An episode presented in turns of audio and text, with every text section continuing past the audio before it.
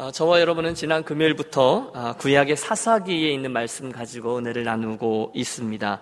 어, 지난 첫 시간에는 맨 앞에 나왔던 단어죠. 여호수아가 죽은 후에라는 그 말씀을 가지고 은혜를 나누었는데 기억하십니까? 가나안 정복 전쟁의 영웅이었던 여호수아는 죽었지만 하나님의 역사는 계속되고 있었습니다. 또 그 이전에 출애굽과 또 광야의 모세는 죽었지만 또 그 이전에 창세기와 또 요셉은 죽었지만 하나님은 여전히 당신의 일을 행해 오셨습니다. 그리고 그분은 오늘 이 사사 시대에도 아니 오늘 저와 여러분의 시대에도 동일하게 여전히 역사의 주인공이 되십니다. 바로 그 사실 하나님께서 이 모든 것의 주인공이십니다라는 사실을 믿기 때문에 따라서 저와 여러분은 우리들 인생의 이러저러한 일로 인해서 쉽게 낙심할 필요가 없다라고 말씀을 나누었죠. 어, 여호수아가 죽었을 뿐이지 하나님이 돌아가신 것이 아니기 때문입니다. 모세가 죽었을 뿐이지 또 하나님께서 돌아가신 것이 아니었습니다. 모세가 죽었을 뿐이지 하나님은 여전히 일하고 계시기 때문입니다. 그분이 주인공이다라는 점을 강조했어요. 또한 그분이 역사의 주인공이 되신다라는 사실을 우리가 분명히 믿기 때문에 오늘을 살아갈 때 우리가 쉽게 딴짓을 해서도 안 된다 이런 말씀도 나누었어요. 누구 뒤에 줄을 서야 된다고요? 아, 예, 여호와 하나님 뒤에 줄을 서야 된다라는 말씀을 강조했습니다. 아, 우리는 어느 순간인가 그분 앞에 서서 그분 앞에서 우리들의 인생을 개수할 것이기 때문에 우리는 반드시 남겨져 있는 저와 여러분의 인생의 여정을 통해서 그분께 영광을 돌리고 그분께서 카운트하시는 일들 또 그분께서 기뻐하시는 일을 행하면서 살아가자 그런 권면을 드렸습니다. 그리고 나서 오늘은 바로 펼쳐지는 사사기의 첫 번째 전쟁 이야기를 통해서 우리가 우리에게 주시는 은혜를 좀 나누어 보도록 하겠습니다. 우리 함께 본문 시대로 한번 여행을 떠나 보겠습니다. 1절을 보시면 여호수아가 죽은 후에 이스라엘이 하나님께 나아가서 묻죠. 이제 남겨진 가나안 땅을 계속해서 정복해 가야 하는데 어느 지파부터 나가야 합니까? 그때 하나님이 대답하십니다. 유다가 나가라. 여러분 여기에서 우리들의 궁금함이 시작됩니다. 왜 유다입니까? 이죠. 하나님 누구부터 나갈까요? 유다부터 나가라. 왜요? 바로 그 질문입니다. 역사적으로 이스라엘에게는요. 12개의 지파들 중에 장자의 역할을 했던 지파가 3개입니다. 첫째는 제일 먼저 태어난, 육체적으로 가장 먼저 태어난 르우벤 지파입니다. 하지만 르우벤 지파는 중간중간에 큰 실수를 많이 해서 이스라엘의 신앙적인 장자가 되지 못했습니다. 두 번째로 세상적인 영역에서는 요셉 지파가 가장 셌습니다. 그럴 수밖에요. 여러분 요셉 때문에 히브리 민족들이 히브리 민족으로 세워진 것 아닙니까? 또 이스라엘이 그 어, 팔레스틴에서 애굽으로 내려갔을 때 요셉 족속이 가지고 있었던 재산과 파워가 가장 컸습니다. 그래서 그들은 세상적인 일에 늘 주도권을 잡았습니다. 자연히 어, 요셉이 이제 드러나는 것 같은데 그래서 에브라임과 문하세가 큰 지파가 되죠. 하지만 세 번째 신앙적인 부분을 말할 때면 이스라엘의 지파는 언제나 유다 지파였습니다. 오늘의 본문에서도 확인하듯이 하나님은 혈통적으로가 아니라 세상적인 의미에서가 아니라 영적인 의미에서의 장자였던 유다 지파에게 너희가 가장 먼저 올라가라 이렇게 말씀하십니다. 사랑하는 여러분, 어, 저는 종종 우리 유니온 교회 가족들이 또는 뭐 교회 가족들 뿐이 아니라 밖에 나가서 교단에 가도 여러분들이 입버릇처럼 이런 이야기 하는 것을 듣습니다. 아, 유니온 교, 아, 그래도 유니온 교회인데요. 우리 미주 성결교회에서 대표적인 교회입니다. 예, 저는 그 사실이 참으로 자랑스럽습니다. 때때로 하나님 저 같은 사람을 이런 역사 전통이 있는 교회를 보내주셔서 섬기게 하시니 참 감사합니다. 그렇게 기도합니다. 그런데 여러분, 오늘 본문의 이 유다 지파를 보면서 만약에 우리가 정말로 대표적인 교회로서 자랑스러우려면 단순히 우리들이 출생이 어떻고 역사가 어떻고 교회 사이즈가 어떻고 건물이 어떻고 재정이 어떻고 그런 것들을 가지고 대표적인 교회가 되는 것이 아니라 오늘 이들처럼 하나님의 주목을 받아서 그분의 선한 일에 가장 앞장서서 나가는 의미 때문에 대표적인 교회가 되어야 되겠다. 그런 욕심을 갖습니다. 할렐루야. 어? 여러분 저와 같이 그런 욕심을 가져주시죠. 여러분 참 안타깝지만 오늘날 많은 교회들이 버거워합니다. 다른 교회들과 또 목회자들과 교제를 나누다 보면 교회들마다 이러저러한 스토리들이 많이 있습니다. 몸살을 앓습니다. 그러다가 보니까 그러한 일들 때문에 정작 중요한 교회로서 감당해야 될 일을 꿈도 못 꾸는 교회들이 참 많이 있습니다. 안타깝습니다만 사실입니다. 다른 것들 때문에 힘이 다 빠지는 거예요. 이해가 되십니까? 교회가 하나님의 영광을 드러내고 또 잃어버려진 사람을 구원하고 쓰러진 자를 세우고 사람을 살리고 이런 일들을 감당해야 되는데 당장 교회의 두 번째 이슈들 재정 가지고 힘들고 교회 안에 있는 갈등 때문에 힘들고 심지어 교회들 간의 경쟁 때문에 힘들어들 합니다. 그래서 말로는 하나님의 영광을 이야기하고 말로는 영혼 구원을 얘기하지만 그런 이야기들은 손도 못 대는 그런 모습의 교회들과 사람들이 많이 있습니다. 그런 시기에 사랑 여러분 욕심 가지고 저와 여러분을 축복하고 싶습니다. 저와 여러분은 또 저와 여러분의 가정은 또 우리 유니온 교회는 우리 그리스도인의 가장 본질적인 일, 교회의 가장 근원적인 일, 그런 선한 일에 수고해서 그 일들을 잘 감당하기 때문에 하나님의 주목을 받는 그분이 맨 처음 교회를 세우셨을 때 꿈꾸셨던 당시의 영광을 취하시고 그들로 인해서 잃어버려진 영혼들이 주께로 나와서 구원받게 되어지는 일에 순종하는 인생과 가정과 교회가 되시기를 축원합니다. 유다, 너다. 내가 가장 먼저 올라가라. 유니온 교회 내가 먼저다. 내가 가장 먼저 나가라. 그런 의미에서 불려지는 대표적인 교회가 된다면 그건 헛된 긍지가 아닐 겁니다. 그건 교만함이 아닐 겁니다. 얼마나 멋진 것이 될지가요. 그래서 우리 욕심을 좀 내시죠. 아버지 다른 거 말고 우리 유니온 교회가 그날 이 유다 지파처럼 하나님의 영광이 드러나는 전쟁에 선봉에 서는 하나님께 순종하는 일을 위해서는 제일 먼저 하나님의 주목을 끌고 당신의 부르심을 받는 그런 대표 선수로서의 교회가 되게 해 주십시오. 우리 이렇게 소원하고 기도하며 나아가겠습니다. 그래서요. 여러분 이어지는 말씀을 보면 유다가 이제 하나님의 부르심에 순종해서 나아갑니다. 예, 알겠습니다. 그리고 나서죠. 그리고 가나안 사람과 브리스 사람들을 맞아 전쟁을 치르게 됩니다. 그리고 멋들어지게 승리합니다. 하나님이 말씀하셨던 대로 유다는 그 땅을 차지하게 돼요. 해피엔딩입니다. 그런데 여러분 오늘 본문을 좀 자세히 읽어 내려가다 보면 한 가지 아쉬움이 생겨납니다. 그것은 무엇인가 하면 유다의 그 순종이 온전한 순종이 아니었다라는 사실을 발견하기 때문입니다. 유다의 순종, 여러분 대체적으로 순종했어요. 너희가 먼저 나가라. 예, 그래서 나가서 전쟁에서 이겼습니다. 만 부분적이지만 불순종의 요소들이 자리하고 있어요. 그러므로 저는 오늘의 이 승리가 전적인 하나님의 은혜라고 믿습니다. 오늘 2절과 3절의 말씀을 보십시오. 여호와께서 이르시되 유다가 올라갈지니라 보라 내가 이 땅을 그 손에 넘겨 주었노라 하시니라 하나님은 이렇게 명령하셨어요. 그 다음에 유다가 그 형제 시므온에게 이르되 내가 제비 뽑아 얻은 땅에 나와 함께 올라가서 가나안 족속과 싸우자. 그리하면 나도 내가 제비 뽑아 얻은 땅에 함께 가리라. 품앗이를 하자는 거예요. 지금 하나님께서 유다야 보라 내가 그 땅을 너희에게 붙였다 다 주었다 분명히 말씀해 주셨어요.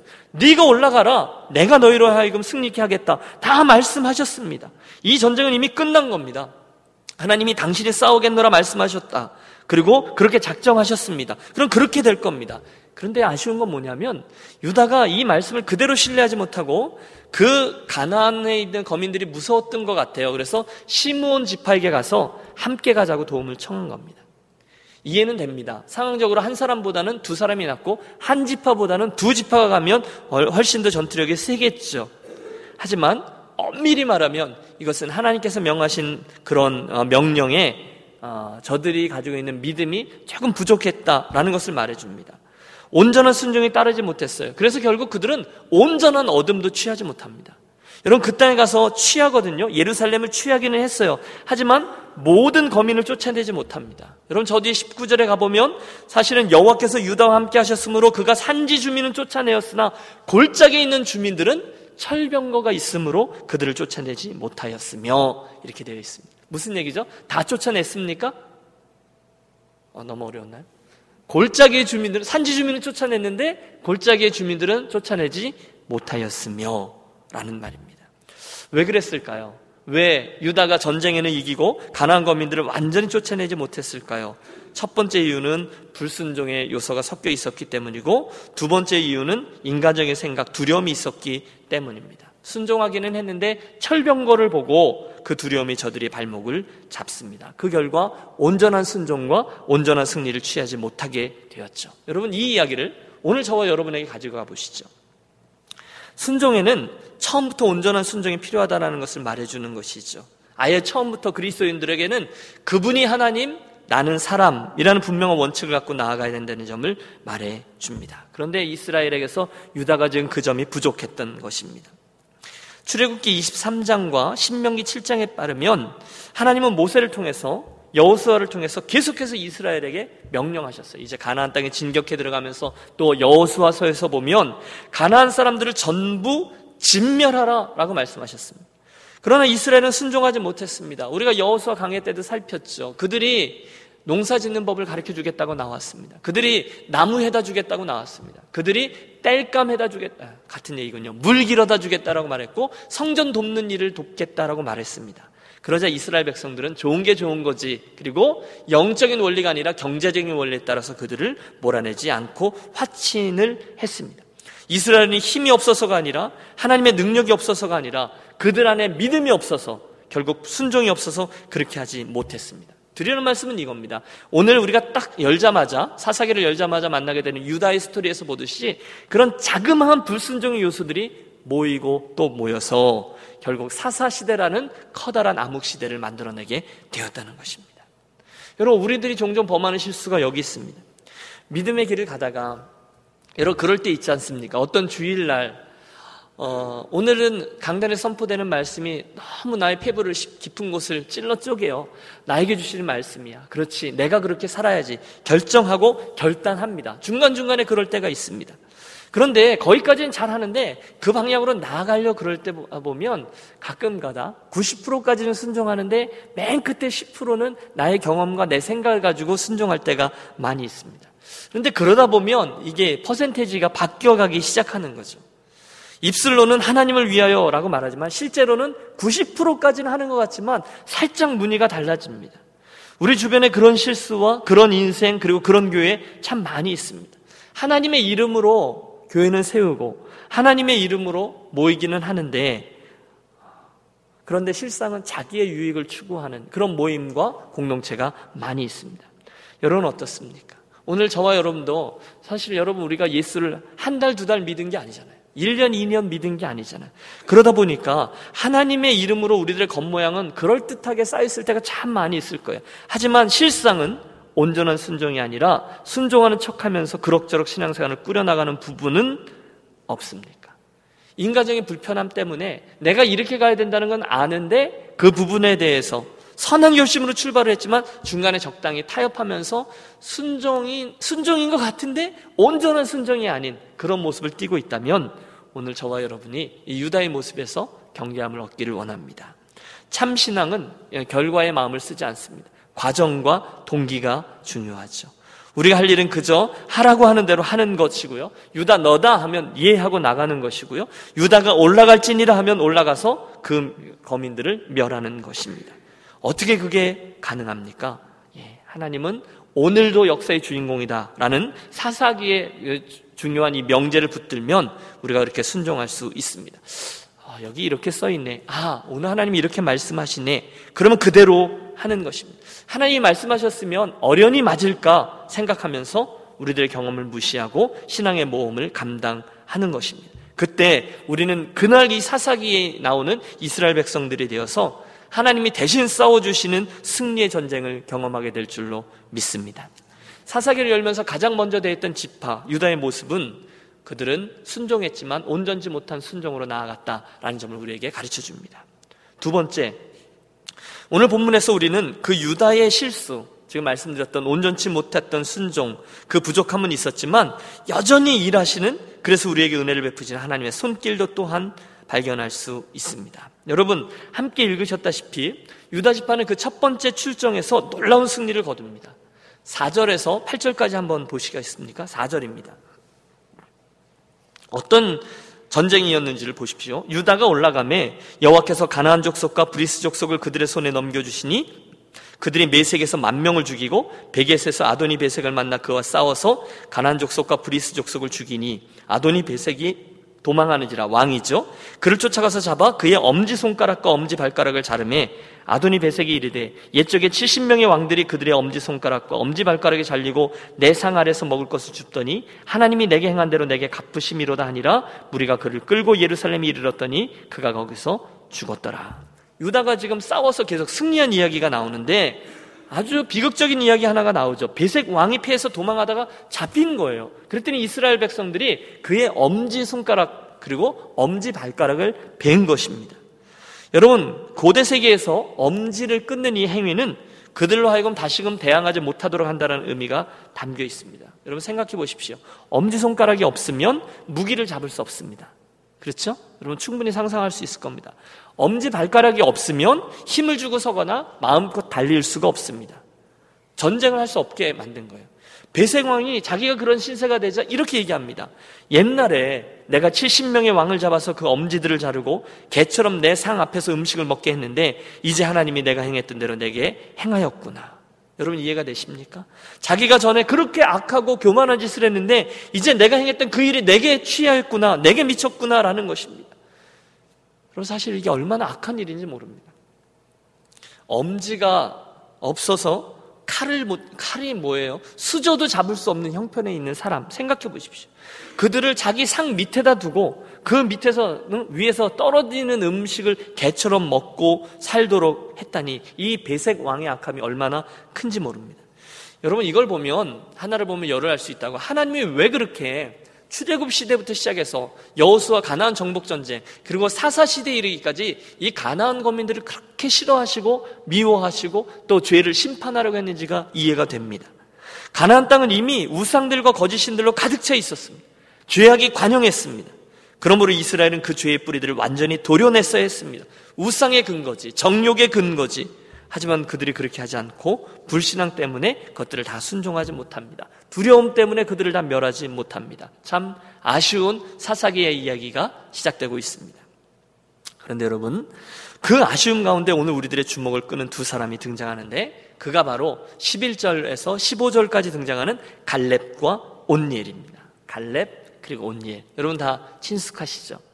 우리는 이미 갈렙의 믿음에 대해서 여호수아서를 살필 때 생각해 보았습니다. 그는 40년 전에 12명의 가나안 정탐꾼 중에 여호수아와 더불어 긍정적인 보고를 하므로 여호수아와 함께 출애굽 1세대로는 유일하게 가나안 땅을 밟았던 사람입니다. 또 여호수아 14장에 보면 그는 평생 여호와 하나님을 온전히 쫓았다라고 되어 있고 오늘도 85세의 나이에도 불구하고 열정적으로 가나안 정복 전쟁을 끝까지 수행합니다. 좋은 땅이 많은데 그는 산지를 달라고 했습니다. 저 산지 헤브론 땅을 나에게 달라라고 얘기합니다. 한 걸음 두 걸음 그 땅이 좋아서가 아니에요. 하나님이 그 땅을 내게 너와 네 자손에게 주겠다 말씀하셨던 약속 때문이었습니다. 얼마나 멋있는지 모릅니다. 그는 40년 전에 하나님께서 그에게 이미 허락해 주셨던 그 비전, 꿈, 그 약속을 믿고 지금까지 달려왔습니다. 모세는 갔지만 그의 동료였던 여호수아도 갔지만 그의 꿈은 여전히 그의 삶을 이끌어 주었습니다. 너에게 주리라 약속 때문에 그는 여전히 나이와 상관없이 건강한 청년으로 달려갔습니다. 그러다가 그 땅을 취해야 되는데 오늘 12절에 보면 갈렙이 말하기를 기랴세베를 쳐서 그것을 점령하는 자에게는 내 딸 악사를 아내로 주리라 하였더니 그 땅을 점령해 들어가는데 이제 그 땅을 용감히 취해오는 애에게는 내 딸 악사를 어, 아내로 주겠다 이렇게 내놓은 겁니다. 여러분 지금이야 이게 뭐 보통 일이 아닌 거죠. 아니 아빠 누구 맘대로 뭐 이렇게 나올 수 있겠지만 그 당시 결혼과는 지금과는 굉장히 많이 달랐음을 염두에 두고 이 말씀을 대해 주십시오. 당시 이스라엘 사람들은 자기들의 신앙과 혈통을 유지하기 위해서 친척끼리 결혼을 대부분 했잖아요. 아브라함도 그랬고요. 이삭도 그랬고요. 야곱도 그랬습니다. 또 그 당시 남자가 결혼하기 위해서는 신부의 아버지에게 엄청난 지참금을 가져다 주어야 됐어요. 내 딸을 데려가려거든 낙타 100마리를 내라. 아이, 50마리만 하시죠. 장인어른. 이렇게 흥정을 하는 거예요. 그래서 결혼이 성사되면 그 결혼 지참금을 받게 된 그 여자의 아버지는 야, 나 이럴 줄 알았으면 딸을 한 10명은 낳는 건데 이렇게 딸 자식 때문에 횡재했다가 아니라 그래서 그 재물을 막 쓰는 게 아니라 그 결혼 지참금으로 사위에게 받은 재물을 잘 관리했습니다. 왜냐하면 그 당시 결혼 풍습에 의하면 여자들이 결혼 후에 어느 때고 내쫓기는 일이 굉장히 많이 있었기 때문에 미리미리 선불로 받아놓는 거예요. 결혼 위자료 또는 어, 보험 이런 개념이었습니다. 그래서 만약에 자기 딸이 쫓겨왔다 그러면 그것 가지고 그 딸을 잘 먹여 살려야 되는 것이죠. 여러분 참 재미있습니다. 그래서 남자들이 결혼하기가 굉장히 어려웠어요. 이 말은 결혼 집참금이 없으면 평생 결혼도 할 수 없다라는 얘기도 되죠. 남의 딸을 아내로 데려오는 것이 남자들에게는 참 힘든 일이었습니다. 그런데 지금 뭐라 그랬어요? 갈렙이. 그런 조건 없이 내 딸 악사를 여러분 이스라엘의 영웅인 갈렙의 딸에게 장가드는 기회입니다. 지참금이 필요 없습니다. 절대로 놓쳐서는 안 되는 기회입니다. 그리고 잠시 후에 승리를 얻고 갈렙의 딸을 얻은 사람이 드러났는데 그가 바로 갈렙의 동생이었던 온니엘이었습니다. 참으로 어, 놀라운 재미있는 에피소드가 아닐 수 없습니다. 처음 사서 온니엘의 이야기가 지금 나오고 있는 거예요. 그럼 잠깐 이 사건 배후에 있는 갈렙의 입장을 한번 생각해 보시죠. 지금 여러분 저가 무슨 마음으로 자기의 딸을 내놓았을까요? 여러분 갈렙이 딸을 내놓았어요. 그럼 저도 딸아이가 둘이 있는데 딸을 그냥 그렇게 쉽게 내놓을 수가 없어요. 그런데 무슨 마음일까요? 딸이 별것 아니라서요? 그렇지 않습니다. 그는 자기의 딸을 지금 가장 귀한 딸을 내어 주시면서까지 하나님께서 주셨던 꿈이요. 그 가나안 땅을 정복해가는 그분의 뜻에 순종하기를 원했다는 거예요. 다시 말해서 갈렙은 지금 하나님의 그 뜻에 자기 삶의 가장 중요한 자기가 사랑하는 딸을 내어놓고 있다는 거예요. 나는 나의 하나님 여호와를 온전히 쫓았으므로 그에게 있어서 하나님을 쫓는 일은 그만큼 가치 있는 일이었습니다. 그리고 여기에서 우리는 큰 것을 배웁니다. 바른 순종에는요, 고귀한 희생이 따른다는 거예요. 한번 따라해 보시겠습니까? 바른 순종에는 고귀한 희생이 따릅니다. 여러분 굉장히 부담되지만 성경을 보십시오. 이 원리가 적용되지 않은 그런 헌신의 스토리는 없습니다. 어느 날 하나님이 아브라함을 부르십니다. 너는 본토 친척 어비집을 떠나라. 아브라함이 순종합니다. 대가를 치루었습니다. 얼마나 불편했을까요? 아브라함은 힘들지만 순종하며 또 노년에 이르러서 하나밖에 없는 백세에 얻은 아들을 어, 나에게 바치라 말씀합니다. 그것도 또 내어놓습니다. 그리고 하나님은 아브라함의 그 순종에 대해서 그 희생에 대해서 열국의 아비라는 어, 믿음의 조상이 되게 하는 것을 응답해 주십니다. 어, 지난 주간에 저의 시각을 사로잡았던 글귀가 하나 있었어요. 마리아가 옥합을 깬 것은 옥합의 가치가 별거 아니어서가 아니라 예수님의 가치가 귀함을 알았기 때문이다. 라는 것입니다. 여러분, 저와 여러분이 주님께 무엇을 해드린다, 희생한다, 헌신한다, 라는 거 할 때, 나중심적으로 보면 아까울 수 있습니다만, 주님의 가치를 생각하면 그것이 전혀, 어, 어, 문제되지 않는다는 거예요. 마리아가 옥합이 귀한 줄 몰랐기 때문에 깬 게 아니라는 거죠. 예수님의 귀하기 때문에 그 옥합이 가치가 예수님에 비하면 아무것도 아니었다는 것이죠. 할렐루야. 오늘 갈렙에게서 그 모습을 보는 겁니다. 아니 자기 딸을 맘대로 그렇게 그런 의미가 아니라 하나님께서 그에게 허락해 주신 꿈과 약속의 말씀을 위해서 자기의 가장 귀한 것을 내어 놓은 것입니다. 희생 없는 사랑, 희생 없는 헌신 가짜입니다. 저와 여러분이 예수님의 십자가를 보고 눈물을 흘리는 이유는 그분께서 나를 위해 치러 주신 십자가의 희생 그것 때문이죠. 친구를 위해 자기 목숨을 내어주는 사랑이 가장 큰 사랑이라 말씀하셨습니다. 그분이 나를 위해서 그렇게 해주셨어요. 그러면 여러분, 하나님을 사랑하십니까?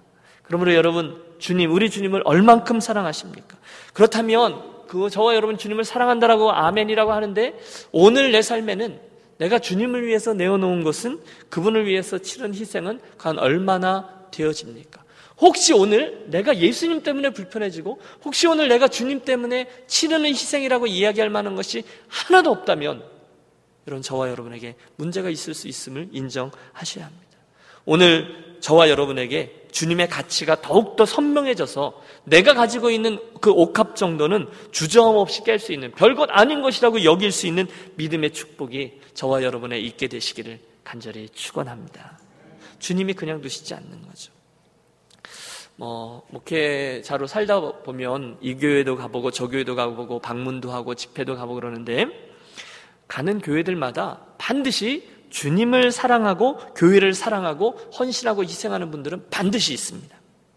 그분들의 숫자는 교회 형편 따라 다릅니다. 나라마다 다릅니다. 하지만 그런 분들은 반드시 있습니다. 그런 분 없이 세워지는 교회는 없습니다. 그리고 하나님의 교회는 반드시 그런 분들 때문에 든든히 세워져 갑니다. 여러분, 정말입니다. 그 교회가 잘 세워지는 것은요, 결단코 그 교회에 어, 부한 사람들, 지위 높은 사람들, 공부 많이 한 사람 등등 그런 사람들 때문이 아닙니다. 절대로 그렇지 않습니다. 대신에 주님과 그분의 몸된 교회를 사랑하고요. 희생적으로 헌신하는 사람, 그들 때문에 하나님의 교회는 반드시 든든히 서가게 되어집니다. 저희가 유니온 교회를 볼 때마다 어, 하나님께 드리는 기도도 있고요. 감사의 제목이 바로 그것입니다. 주님 사랑하기 때문에 사람 보면 누가 그렇게 하겠어요? 주님 사랑하기 때문에 섬기는 모습들을 꾸준히 유지하면서 나아가는 분들 정말 보배와 같은 분들이죠. 욕심입니다. 하나님, 우리 유니온 교회 바로 그런 사람들이요. 하나님을 위해서 자기의 무엇인가를 희생하더라도 만약에 하나님만 기뻐하실 수 있다면 그게 당연히 하나님 주님께서 기뻐하시고 주님의 일이 되어줄 수만 있다면 그리고 자기의 옥합을 깨는 사람들 그런 이들로 가득 차게 되기를 바랍니다. 그런 교회 공동체 통해서 하나님이 주목하시고 그들을 통해서 하나님의 고귀한 일들 영혼을 구원하고 복음을 증거하는 일을 사용 어, 하나님께서 그렇게 사용하실 거죠. 그때서야 뭐 우리가 하나님 우리를 통해서 하나님의 일을 그런 이야기를 할 수 있는 것입니다. 하나님은 아실 거예요. 아, 쟤는 말로만 나를 위한다고 하지 실상은 아니야. 여러분 그런 소리를 듣는다면 얼마나 슬픈 일이겠습니까? 바랍니다. 저와 여러분 그런 소리 듣지 않고 정말로 주님을 사랑하고 주님을 위해서 헌신하고 필요하면 주님을 위해서 내 삶의 어떤 옥합이라도 희생하는 그래서 하나님 보시기에 인생의 가장 귀한 어, 아, 대박 이런 이야기를 듣는 저와 여러분이 되시기를 주의 이름으로 권합니다. 더 재미있는 마지막 스토리가 있어요. 온니엘이 전쟁에 승리해서 악사를 얻었어요. 그녀를 얻었어요. 그리고 장가를 듭니다. 결혼식 날 14절입니다. 악사가 출가할 때에 그에게 청하여 자기 아비에게 밭을 구하자 하고 나귀에서 내림에 갈렙이 묻되 내가 무엇을 원하느냐 이르되 내게 복을 주소서 아버지께서 나를 남방으로 보내시니 샘물도 내게 주소서 하며 갈렙이 윗샘과 아랫샘을 그에게 주었더라. 여러분 지금 딸은 삼촌에게 시집을 가면서 땅도 달라 그러고요. 그 당시는 지금의 유전에 비할까요? 그 유전보다 훨씬 더 귀한 샘물 두 개나 아버지에게 당당하게 구합니다. 아버지, 저 시집 가는데 땅 주세요. 아버지, 그 샘들도 주세요. 라고 요구합니다. 저는 여기에서 하나님의 자녀, 그것도 하나님의 축복이 흘러가는 자녀들에게 있는 당당함을 봅니다. 하나님 말씀에 순종해서 나아가는 자녀 그 가문에게 하나님 앞에 나가서 당당하게 아버지, 아빠 하고서 내놓으라고 말할 권리도 있다는 점을 주목합니다. 아버지 저도 이 땅 주세요. 아버지 저에게도 이 샘들 주세요. 여러분 아십니까? 그날 이후에 온니엘은 사사 시대를 쫙 여는 첫 번째 사사, 첫 번째 용사, 당당한 사사의 반열에 오릅니다. 온니엘은 물론 처음에는 결혼 때문에 싸웁니다. 하지만 이제 후에는 민족을 위해서 메소포타미아 왕들과 싸웠고 결국 하나님의 큰 구원의 역사를 이루어 냈습니다. 자, 사사기 1장의 말씀을 한번 정리해 보죠. 분명합니다. 저와 여러분은 주님을 사랑하고 또 주님을 대하고 주님을 존귀케 여기는 것만큼 권리도 있고요. 축복도 얻어낼 수 있습니다. 이게 투자하면 얻어내는 여러분 이런 개념을 말씀드리는 게 아니죠. 하나님과 인격적인 관계가 있습니다. 당당할 수 있다는 것. 온니엘이 땅만 차지합니까? 아니요. 온니엘은요. 아내도 찾고요. 얻고요. 샘들도 얻고요. 땅도 얻습니다.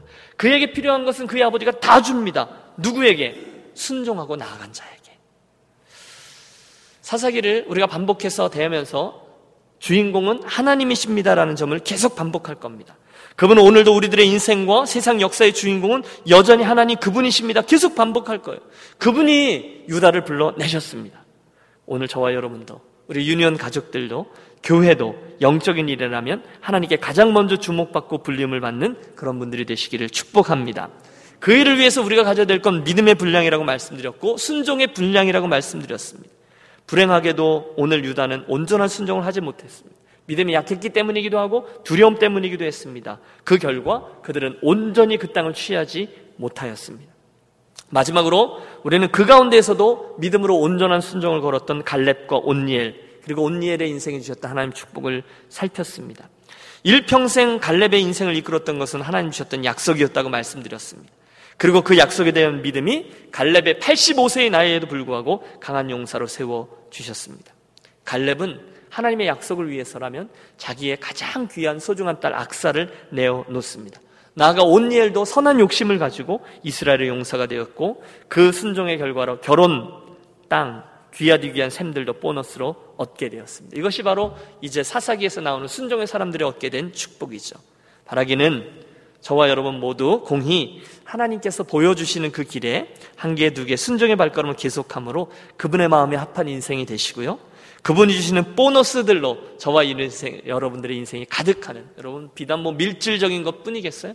여러분 저와 여러분의 가정 또 후손 또 영적인 것들 모두 다 먼저 그의 나라와 의를 구하면 나머지 것은 내가 채우리라 말씀하시는 하나님의 말씀이 정말이구나 우리 삶으로 체험하고 우리 자녀들에게 또 다른 이들에게 간증하는 저와 여러분들의 삶이 되시기를 축복합니다.